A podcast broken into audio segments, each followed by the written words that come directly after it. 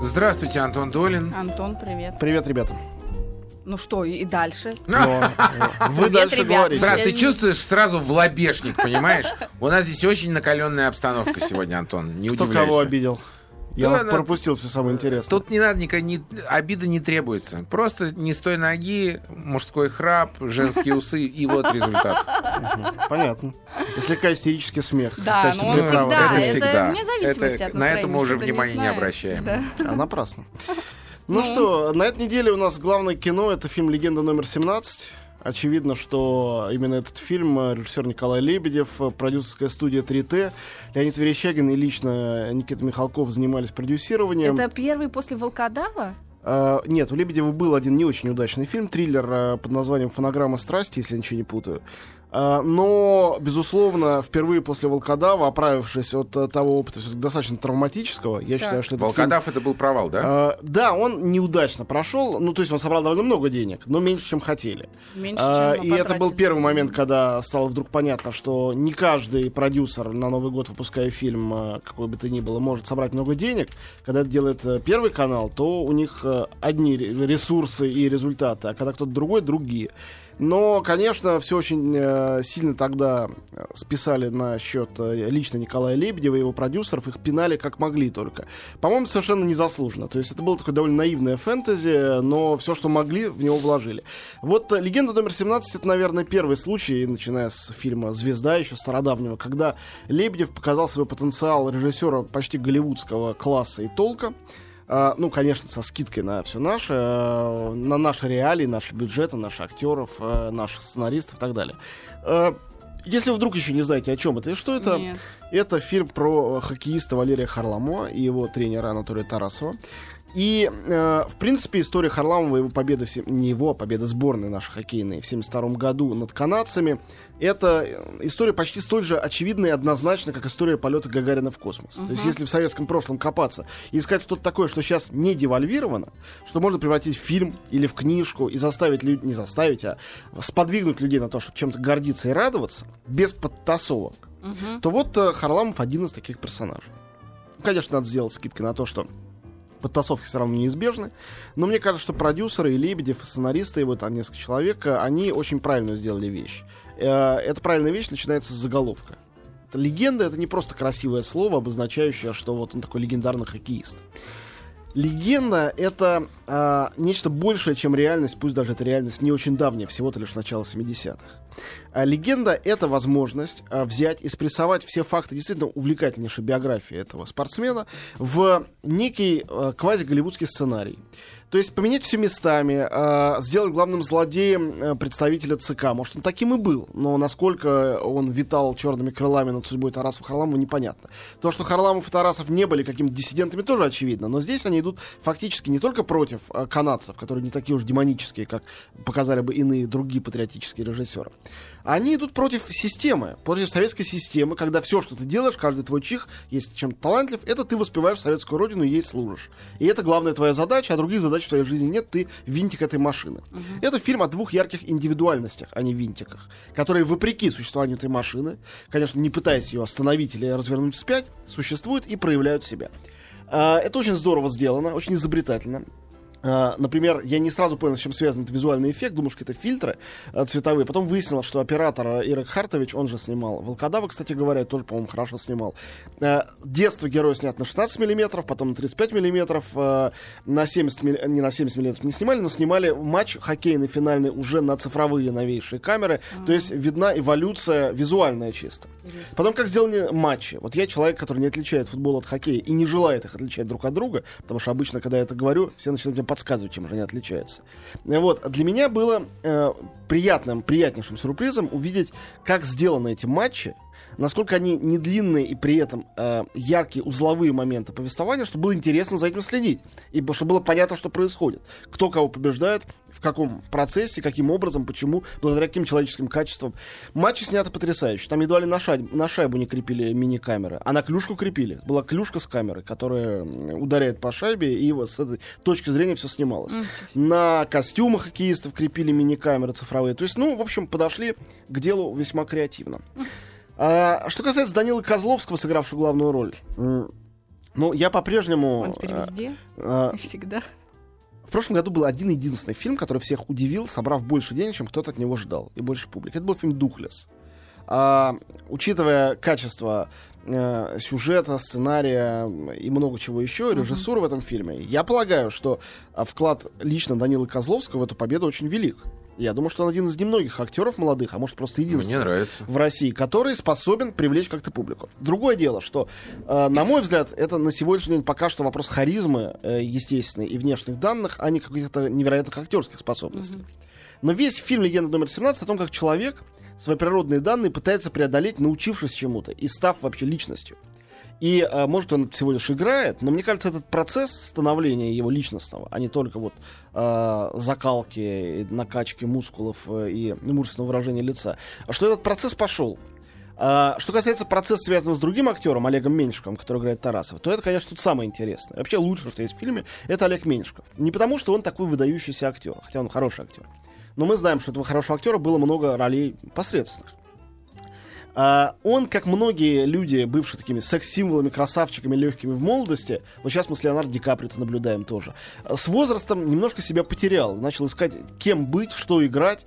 И вот а, тут мы видим полное преображение, а, усугубленное тем, что ничего общего внешне у Тарасова с Меньшиковым нету. Это абсолютно, ну, то есть вообще ничего общего. Тарасов был такой грузный мужчина, Полный, да. совершенно другое лицо, прежде всего. Ладно, полное, это все можно сделать легко сегодня на съемочной площадке. Вот, но э, Меньшиков играет именно характер. Ха- Характер, опять же, легендарный, а не какой-то реальный, реалистический. И вот наличие в этом, в этой всей истории вот э, некой, как бы это назвать, гиперреальности, сверхреальности, чего-то превосходящего э, передачу э, событий жизни, позволяет им сколько угодно блефовать и э, врать с фактами, впрочем, врать с разрешения, например, семейства. Там э, сын Харламова, он сыграл одну из маленьких ролей, и он продюсер фильма, сопродюсер. М. Но его привлекли, не то, что это его была инициатива снять фильм про пап. И сестра Тарасова играет одну из маленьких ролей. То есть семья принимала участие. И дали добро на то, что, например, ну, вот известен факт, что во время этих матчей суперсерии, испугавшись такого сильного хоккеиста, э, канадцы пытались ему там повредить ногу во время матча. Это было, но не на первом, конечно, главном матче. Ну, а тут э, это происходит сразу на этом первом матче. Он должен, должен тут преодолеть через э, едва ли не сломанную ногу, все равно выйти на лед и всех победить. Или, например, э, тоже очень важный момент, э, он попал действительно в жуткую же автомобильную аварию. Но потом вернулся в строй и продолжал играть и побеждать. Но это было уже после вот этих вот э, Ну, ма- тут матчей, а тут перед такая, ними. То ну, есть он вышел понятно. из больницы и все равно всех победил. Или, например, тоже, вот это самый, наверное, важный момент. Э, Общеизвестен факт, что этот матч легендарный 72 года. Его в прямом эфире не показывали в России, в советской. Ну, не хотели портить настроение, никто не верил, что наши победят.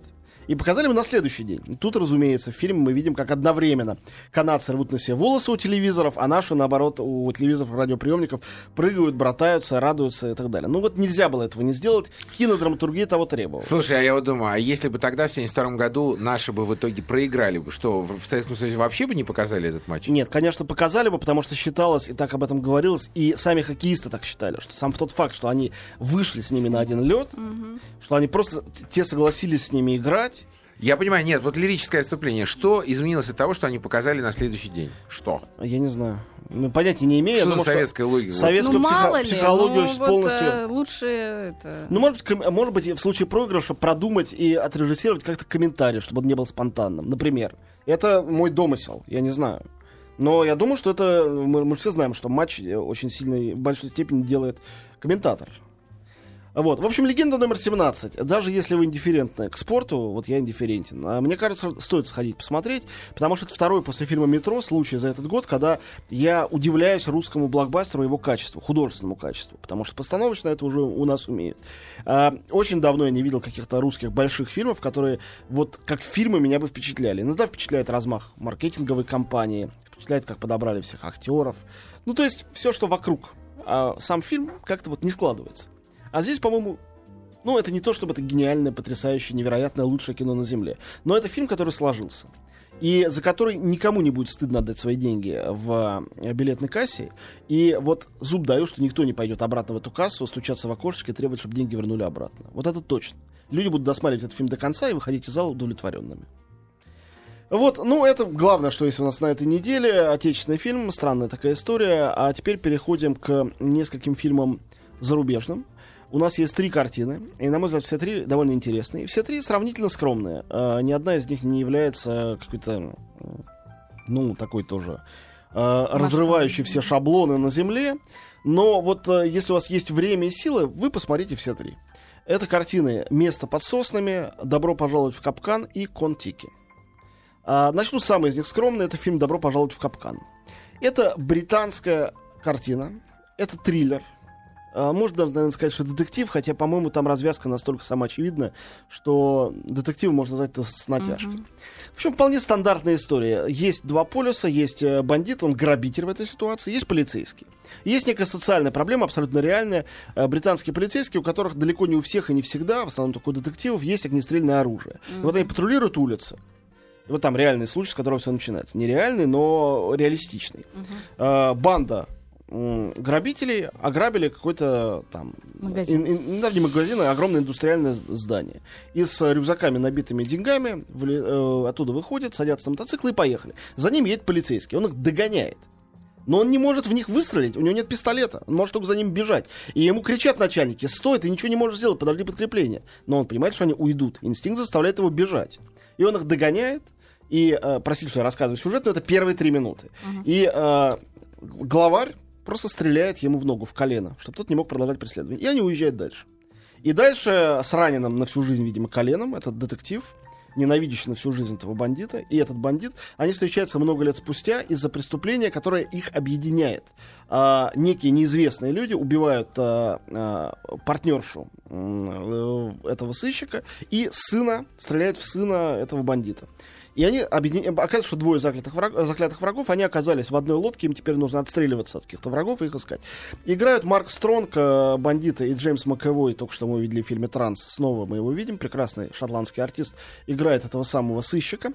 И это э, фильм, спродюсированный Ридли Скоттом. Это такая честная жанровая история, э, при этом вполне бытовая. То есть в ней нету каких-то таких э, кинематографических условностей, она очень близка к реальности. И увлекательность ее не за счет какого-то супер закрученного сюжета, а за счет того, как это снято. Снято, смонтировано, жутко динамично, энергично, жестко, я бы сказал, без каких-то, э, ну, таких сентиментальных штампов. Хотя вроде бы там есть убийства близких людей и так далее.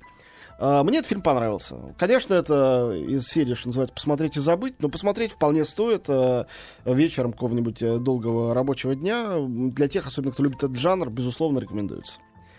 Фильм номер два «Место под соснами». Вот это американский фильм. Это полная противоположность картине «Добро пожаловать в капкан». Там тоже в главных ролях главные персонажи это полицейский и бандит, грабящий банки. Ну, в данном случае уже одиночка. А, но а, это как раз фильм, который притворяется триллером или детективом. По сути дела, это же душераздирающая драма для взрослых. Не потому, что там какая-то там зверская эротика или наркотики или еще что-то. Все это присутствует, но чуть-чуть. А, а просто потому, что там серьезно ставятся проблемы почти шекспировского толка. Что такое грех и преступление, что такое искупление. Но все это на криминальном фоне. И фильм очень необычно построен. А, Значит, а, первые треть фильма рассказывает про этого самого бандита. Он а, а, мотоциклист. Его играет великолепно совершенно Райан Гослинг. Очень ха- харизматичная личность. А, мотоциклист, который гоняет а, по небольшому городку и грабит банки. А, потом его больше на экране нету, а мы следим вторую треть фильма за а, его соперником, полицейским, который пытается его арестовать.